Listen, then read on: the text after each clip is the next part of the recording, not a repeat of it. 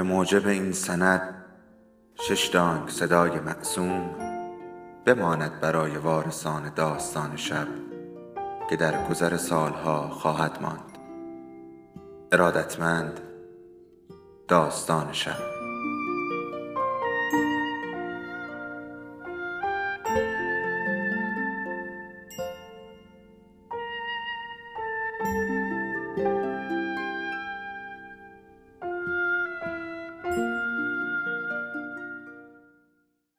یکی بود یکی نبود.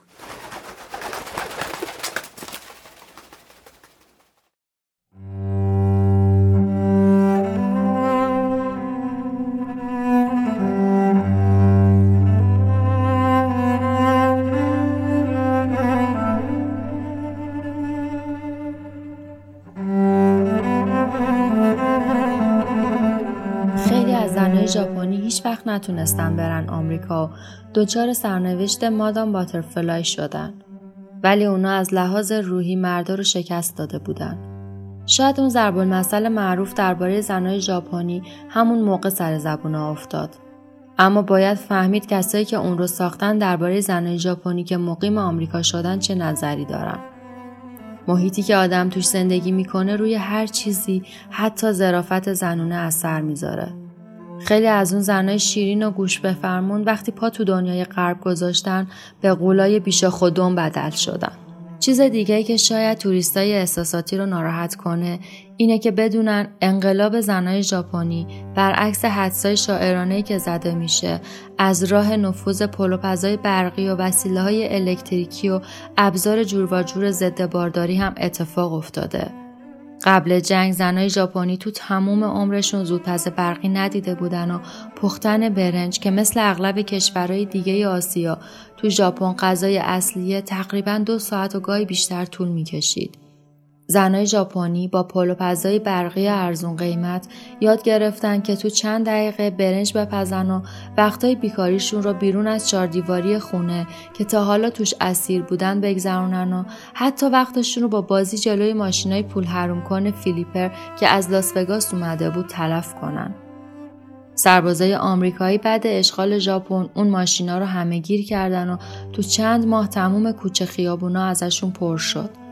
تو بازی با اونا باید یه گوی آهنی رو تو سوراخی که با یه دستگیره باز و بسته می‌شد مینداختی و بعدش اون گوی رو به طرف چند تا سوراخ دیگه میکشوندی و اگه گوی تو سوراخ اصلی میافتاد دستگاه چند تا گوی دیگه بیرون میریخت که واسه هر کدوم از اونا یکم پول به بازیکن می‌رسید این ماشینا یه جور رولت واسه فقیر فقرا بودن.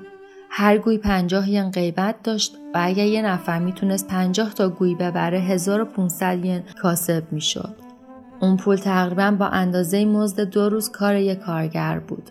ژاپنیا عاشق این بازی شدن و وقتی نماینده های زن مجلس ژاپن تونستن قانون بستن روسپیخانه ها رو تصویب کنن یه محله بزرگ توکیو به اسم یوسی هارا که قبلا یه محله بد به حساب می اومد پر شد از ماشینای flipper چون قمار یه کار احمقانه است با ذات زن و همخونی داره وقتی خود من شبونه تو محله یوسی هارا دنبال روسپی‌خانه ها میگشتم تا با زناش مصاحبه کنم هزارون زن رو دیدم که کنار هم واستادن و گرم این بازی‌ان.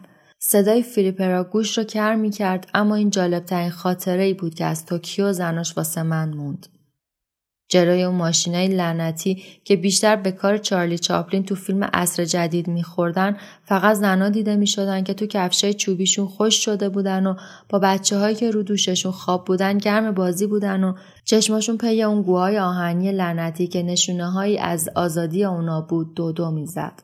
حالا نوبت ماجرای کنترل جمعیت شد. این کار تو کشوری که از قدیم زناش واسه به دنیا آوردن بچه های زیاد می‌رفتن خونه شوهر کار سختی به نظر می اومد. اگه قبل جنگ ژاپنیا از دستور رشد کنین و بچه بسازین اطاعت می‌کردن بعد جنگ دولت اعلام کرد که صلاح اونا تو اینه که به قانون کنترل جمعیت تن بدن. ژاپنیا هر روز بیشتر از قبل با کلمه های سانجیسی که به معنی سخت جنین بود و جوتای چستو که وسایل ضد بارداری معنی می‌داد آشنا شدند. این کلمه ها ورد زبون همه شده بود و مجله و روزنامه نبود که دربارش مطلب ننویسه.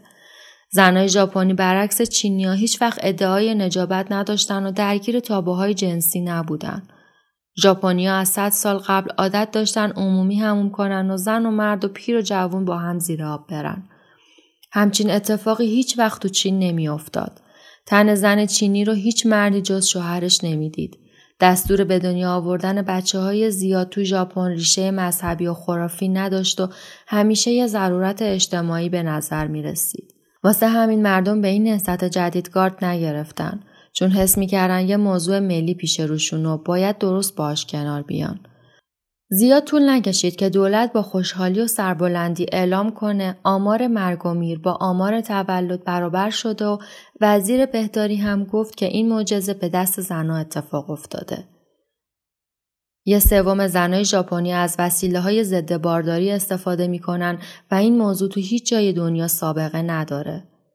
خانم توشی بومی ناکاجیما نویسنده ژاپنی در این مورد نوشته اگر ما کنترل جمعیت را پذیرفتیم به این خاطر نیست که مردانمان چنین دستوری به ما دادند بلکه خود درک کرده که این کار به صلاح ماست.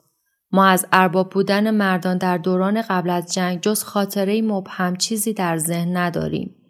ژاپن در روزگار زنان هوشمند و شورشی است. ما سی و پنج هزار سازمان مخصوص زنان با یازده و نیم میلیون نفر عضو داریم. 6 میلیون زن در کارخانه ها و 9 میلیون در مزرعه ها مشغول به کارند و حتی تراکتور و کمباین میرانند. کسی حرفای این زن رو رد نمی‌کنه. تو ژاپن جز سربازی هیچ کار دیگه ای واسه زنها ممنوع نیست. اغلب آرایشگرای مردون زنن و فقط سندیکای آرایشگرای توکیو 170 هزار نفر عضو زن داره. تو شهر کیوتو که از قدیمی ترین شهرهای ژاپن چیز عجیبی دیدم. به عقیده من ژنرال مک آرتور نفهمیده بود که نمیشه سنت های قدیمی یک کشور و رسومی که نسل به نسل منتقل شدن رو عوض کرد و احساس همیشه از منطق جلو می‌زنه. من تو توکیو این موضوع رو فهمیده بودم. یه روز چاس دو تا دختر رو که مثلا سمبل سنت شکنی و زندگی مدرن تو ژاپن بودن به هم معرفی کرد. یکیشون بازیگر و سوپرستار سینما و اون یکی منتقد هنری چند تا از روزنامه های مهم توکیو مجری یه برنامه تلویزیونی بود.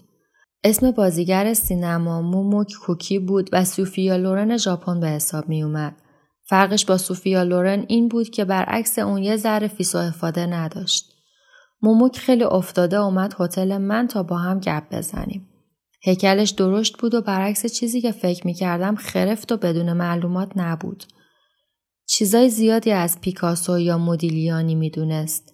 کتابای زیادی خونده بود و دنبال چند تا منبع درباره کاربرد سوسیالیست تو اروپا میگشت. یه دختر امروزی بود. اونقدر امروزی که می‌گفت موزیک ژاپنی کسل کننده است و حاضر نبود رو زمین بشینه و قصد ازدواج کردن نداشت.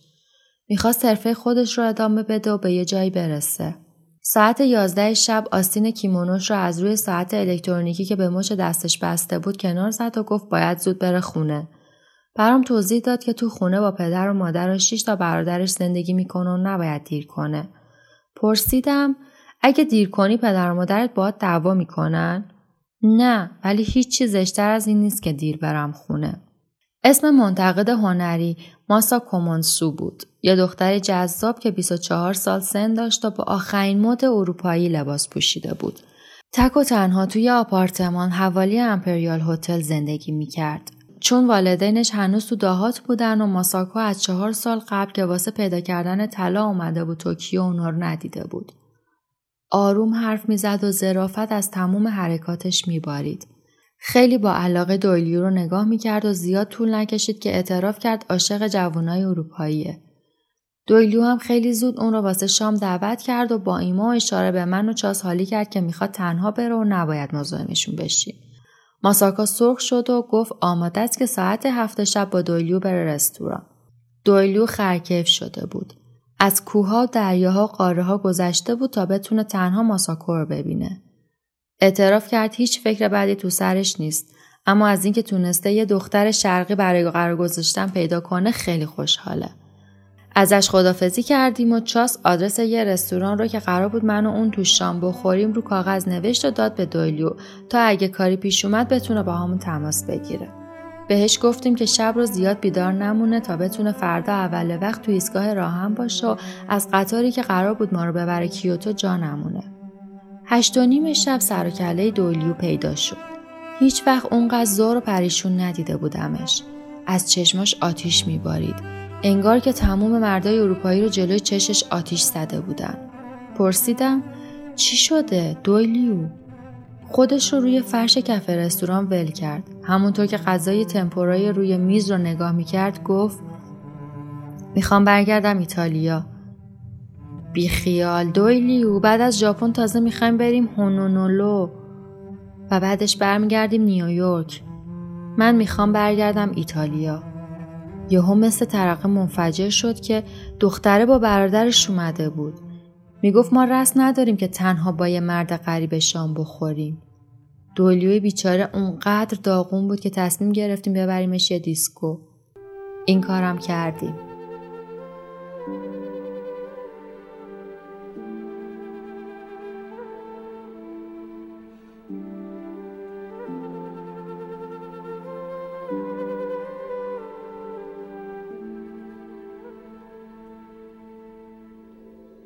داستان شب بهانه است.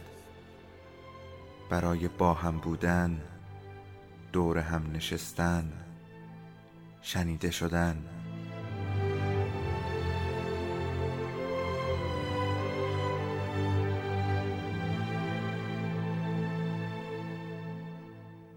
صدای افسانه ها رو میشنویم